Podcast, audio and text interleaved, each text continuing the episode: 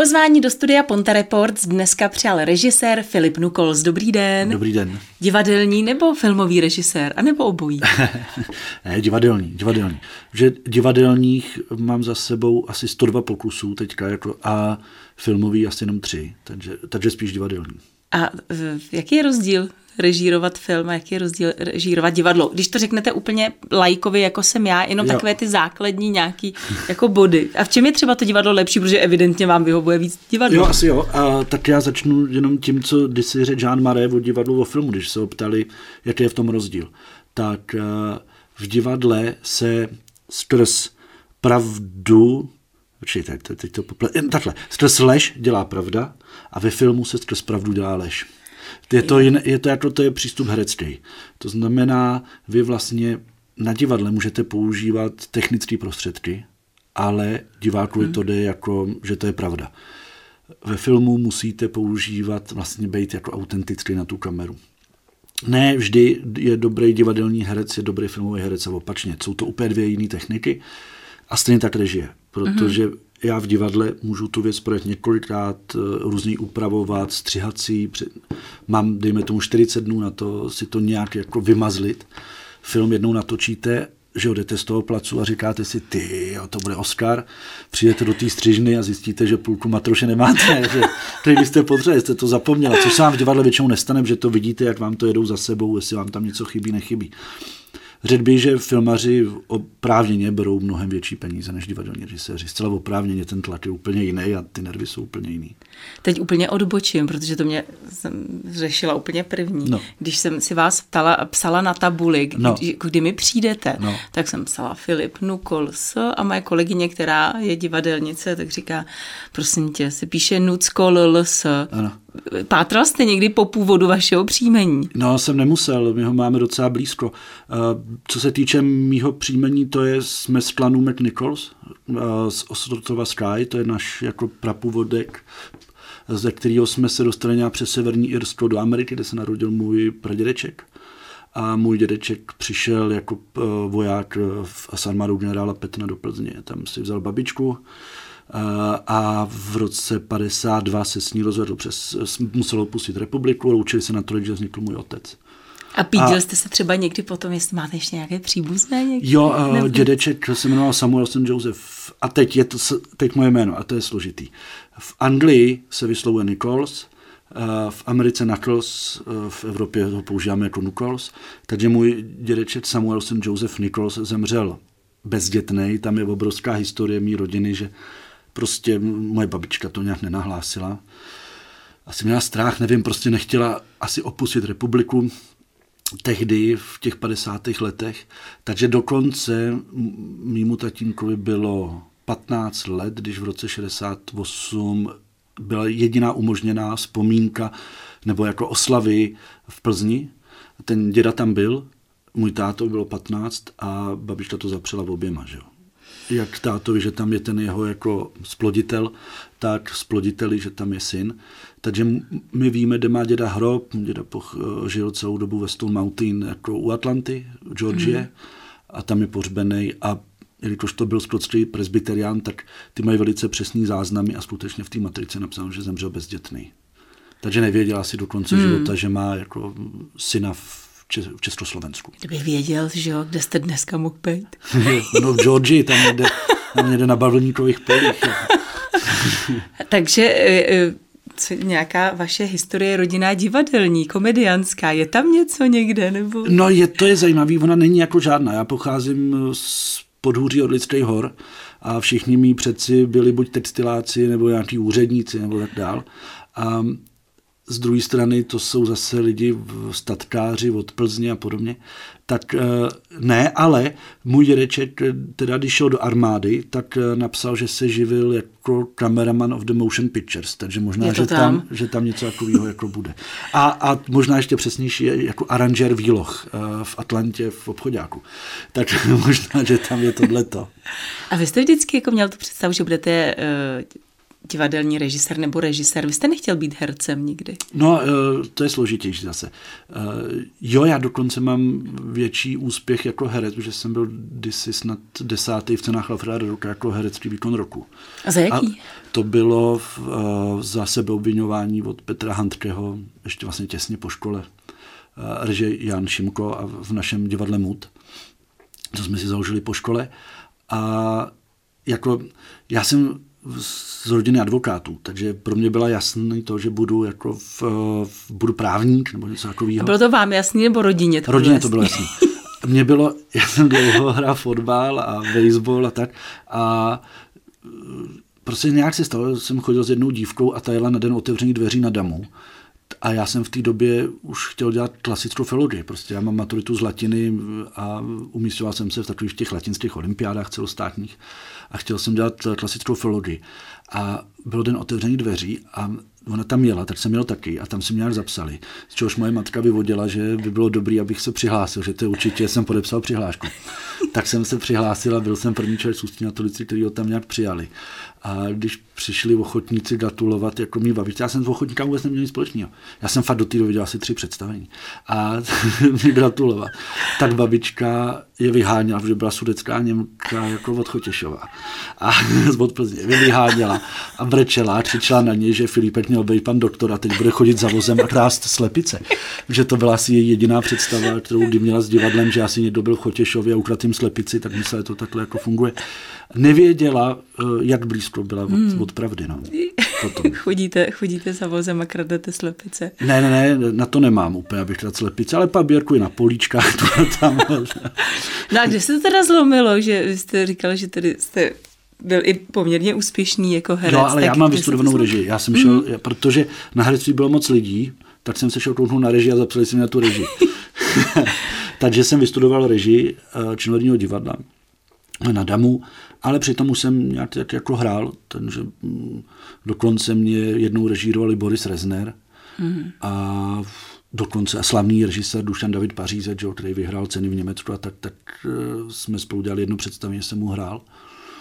No, ale spíš jsem šel si tou cestou jako té režie. A jaký jste režisér? To, je, to já nevím, jaký chytrej jsem. a sympatický. ne, cholerik, já hrozně řvu, ale už teď míň, míň, jako, že já jsem z rodiny choleriků, můj děda byl strašný cholerik a já vím, jak je to trapný ale nikdy se neunesu, jako neudržím jako v sobotu na zkoušce, kde jsem, kde jsem fakt zařval zase po nějaký době. No. Tak čas nám běží, tak pojďme se dostat k tomu, eh, proč tady vlastně jste. Vy... Nevím, co mě pozvali, ale... No jasně, protože eh, v pátek proběhne premiéra tady u nás v Mosteckém divadle snu eh, Noci svatojánské, ale vy jste ji původně neměl vůbec režírovat. No, já už jsem ji režíroval hrozně moc krát, to je, já, to je zvláštní. Tak vůbec... minimálně tu Mosteckou jste neměl Neměl, no. A stalo se bohužel to, co se stalo, že Zbyněk Serba jako velmi vážně ochořel a snad už to je nějak dobrý. A prostě stali jsme mu nějaké věci, za poslouchy chirurgické zákroky a takže mě v součinnosti s ním Jirka Rumpík a Václav Hoffman požádali, jestli bych vlastně to za něj v jeho koncepci nepokračoval a nedodělal to. Tak a on měl nějakou koncepci určitě. Ano. Jak moc jste se jí držel, protože vy už jste to prozradil, vy jste za A s tím Shakespearem úplně, já mám pocit, že vy už si s ním poměrně i ty tykáte, jako musíte, vzhledem k tomu, co s ním máte za sebou. No a ten sen noci svatojánské vy jste dělal, abych měl s Kašparem, mám pocit. Ano. Pak uh, divadlo Josefa Kajetána ano, Tyla. Ano, a dokonce Plzní. i v Činoheráku, že jo? a do toho ještě jedna letní, takže je to asi čtyřikrát jako, už předtím. Tak jak moc jste se tedy držel právě té koncepce Zbyňka Srby? No držel jsem se uh, scény a kostýmu a hudby. Až to uvidí Zbyněk Srba, jestli to tady uvidí, tak... Tak bude šťastný. Jo? Jo, to je jasný. A jak je třeba těžký pro vás, si to nemůžu představit, když teda jste už ho režíroval ten Senoci svatojánské třikrát, tak úplně se, jestli se, jste se úplně oprostil od těch tří představení a šel jste úplně jinou cestou, anebo to tam je a jo, zobete z těch Před chvílí mi tady uh, uh, jsme se bavili s pánem Řerichou a Kuželkou. Že tam, dělali hudbu. hudbu. Že tam jedna věc, kterou vlastně, jako se jim to vlastně líbí, až na jednu věc, že je taková, ale že mi do toho nechtějí kecat.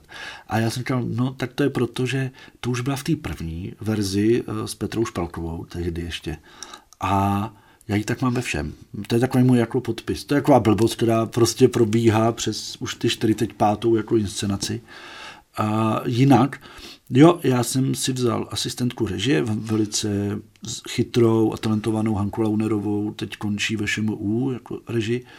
A jako moc a bra, trošku jsem se bránil, abych říkal, co, jak se to má jako dělat. Že jsem spíš tak zkoušel, co půjde od herců, aby právě oni nějaký jako tou hlavou a ta Hanka by furt říkala, to už dělal, to už dělal, aby jsme právě se dokázali dostat do jiných vod, protože já nemám rád se jako opakovat. Já si myslím, že to, když už člověk dělá nějaký jakože kumšt, tak uh, opakování, to je něco, co by jako podle mě nikdy dělat neměl. Za toho ty lidi neplatí. No to jo, ale vemte si Shakespeare, že jo, se noci svatánské, to je klasika, co se tam dá dělat jinak. Uh, no právě, ale on je Shakespeare strašně dobrý v tom, že ho můžete dělat furt jako jinak, protože máte nějaký zápis, vlastně nějakou partituru slov, ale on je dobrý, že není jako dokonavý. Prostě on neříká, to musí být takhle jedna cesta. Těch cest je tisíc. A to vždycky říkám v režii, prostě tisíc cest a jenom je potřeba si tu jednu vybrat a jí se jako pak uh, fakt držet. To je asi nejtěžší, co musíte na začátku udělat. Vybrat si tu cestu a pak víc, že po ní jako jdete. A t- říkám, u Shakespearea jediný problém, nesmíte mu jako udělat strop, Nesmíte ho zavřít do nějaký malý buňky, kde by neměl vzduch. On potřebuje dechat. A když mu tohle to uděláte, tak můžete jít jakkoliv. Můžete být současný, starý, antický crossover, cokoliv. A máte určitě zkušenosti s diváky, tak eh, jakého Shakespearea většinou diváci chtějí? To je, jaký diváci chtějí Shakespearea. Důležitý, jaký ho chci já, Shakespearea. a jaké jaký... máte zkušenosti, ale? Uh, ale to je vždy, třeba mě teď zač, začíná zajímat velmi jako Komenský, jo, protože nade mnou vždycky v té škole vysel takový divný pán, takový hrozně vážný a já jsem si o něj nechtěl nic moc přečíst. A když se člověk zajímá o jeho život, zjišťuje, že to není úplně ten portrét, který tam visí. A je zajímavý, čím, že my máme o Shakespeareovi strašně moc nepřímých dokladů o jeho fungování. A najednou se vám začne rýsovat ten obraz člověka, který není nějaký vážný klasik. Jako, tě probá v mém věku, jako člověk, který ještě byl mladší, začínal. A že to byl takový rváček, takový dobrý rváček, takový člověk, který si dělá z něčeho legraci, do toho dokáže to i hned zlomit a být obrovský vážný. Takže já si myslím, že, že portrét Williama Shakespearea, který se dá nějak dělat na jevišti, který mě přijde, že je pravý. Takže to je takový velmi citlivý, chytrý, ironický rváček. Kivnul jste hned na tu nabídku, když jste věděl, že ho budete dělat po čtvrté, ten sen noci svatojánské. Hned tak jako, no to nebylo hned, to trvalo nějakou dobu. A Veselo to ve vzduchu. Jo, a já prostě jsem, aniž by to vědělo vedení divadla, já jsem si prohlásil Mostecký divadlo za své domácí divadlo teďka. Takže jsem pak na to jako kejvnul, že zase doufám, že oni pak zase výjdou mě vstříc, až přijdu s nějakou blbostí, co chci dělat. A Baví vás tedy Shakespeare? Nebo máte jo, rád? Jako, jak, jak je, je to si... jako zajímavý, že se k tomu člověk dostal, že nemů, dobře, celá upřímně, nemůžu říct, že by to bylo můj top. Jako to ne.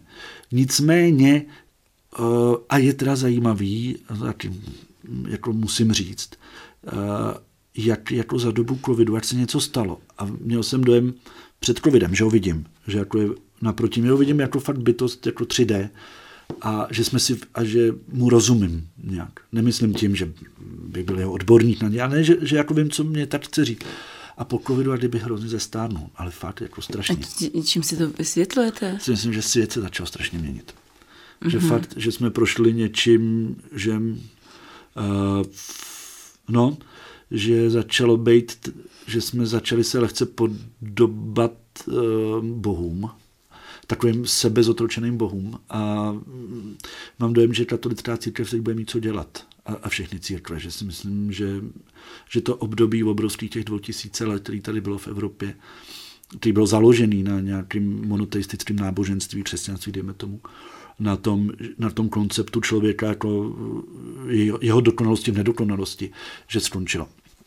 A že teď začíná období, kdy, se, kdy všichni z nás můžeme být trošku bozy. Ale co s tím pak jako budeme dělat? Že? Když uh, už není problém, ježiš, já jsem hrozně rád mýho dědečka a uh, strašně jsem si přál celý život, ať se dožije aspoň 70 let, teď když umřete v 70 let, můj děda se dožil 91, ale když to žijete 70, tak je to vlastně chyba, ne?